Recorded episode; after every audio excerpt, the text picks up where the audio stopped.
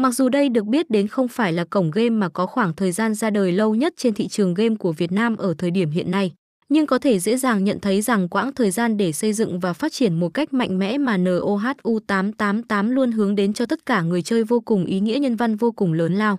Xét về tất cả mọi mặt mà nhà game đã làm, từ việc xây dựng những sản phẩm game với quy mô to lớn và chất lượng hiện đại thì chắc hẳn cổng game này sẽ không hề phải thua kém với bất kỳ một cổng game nào khác trên thị trường hiện nay.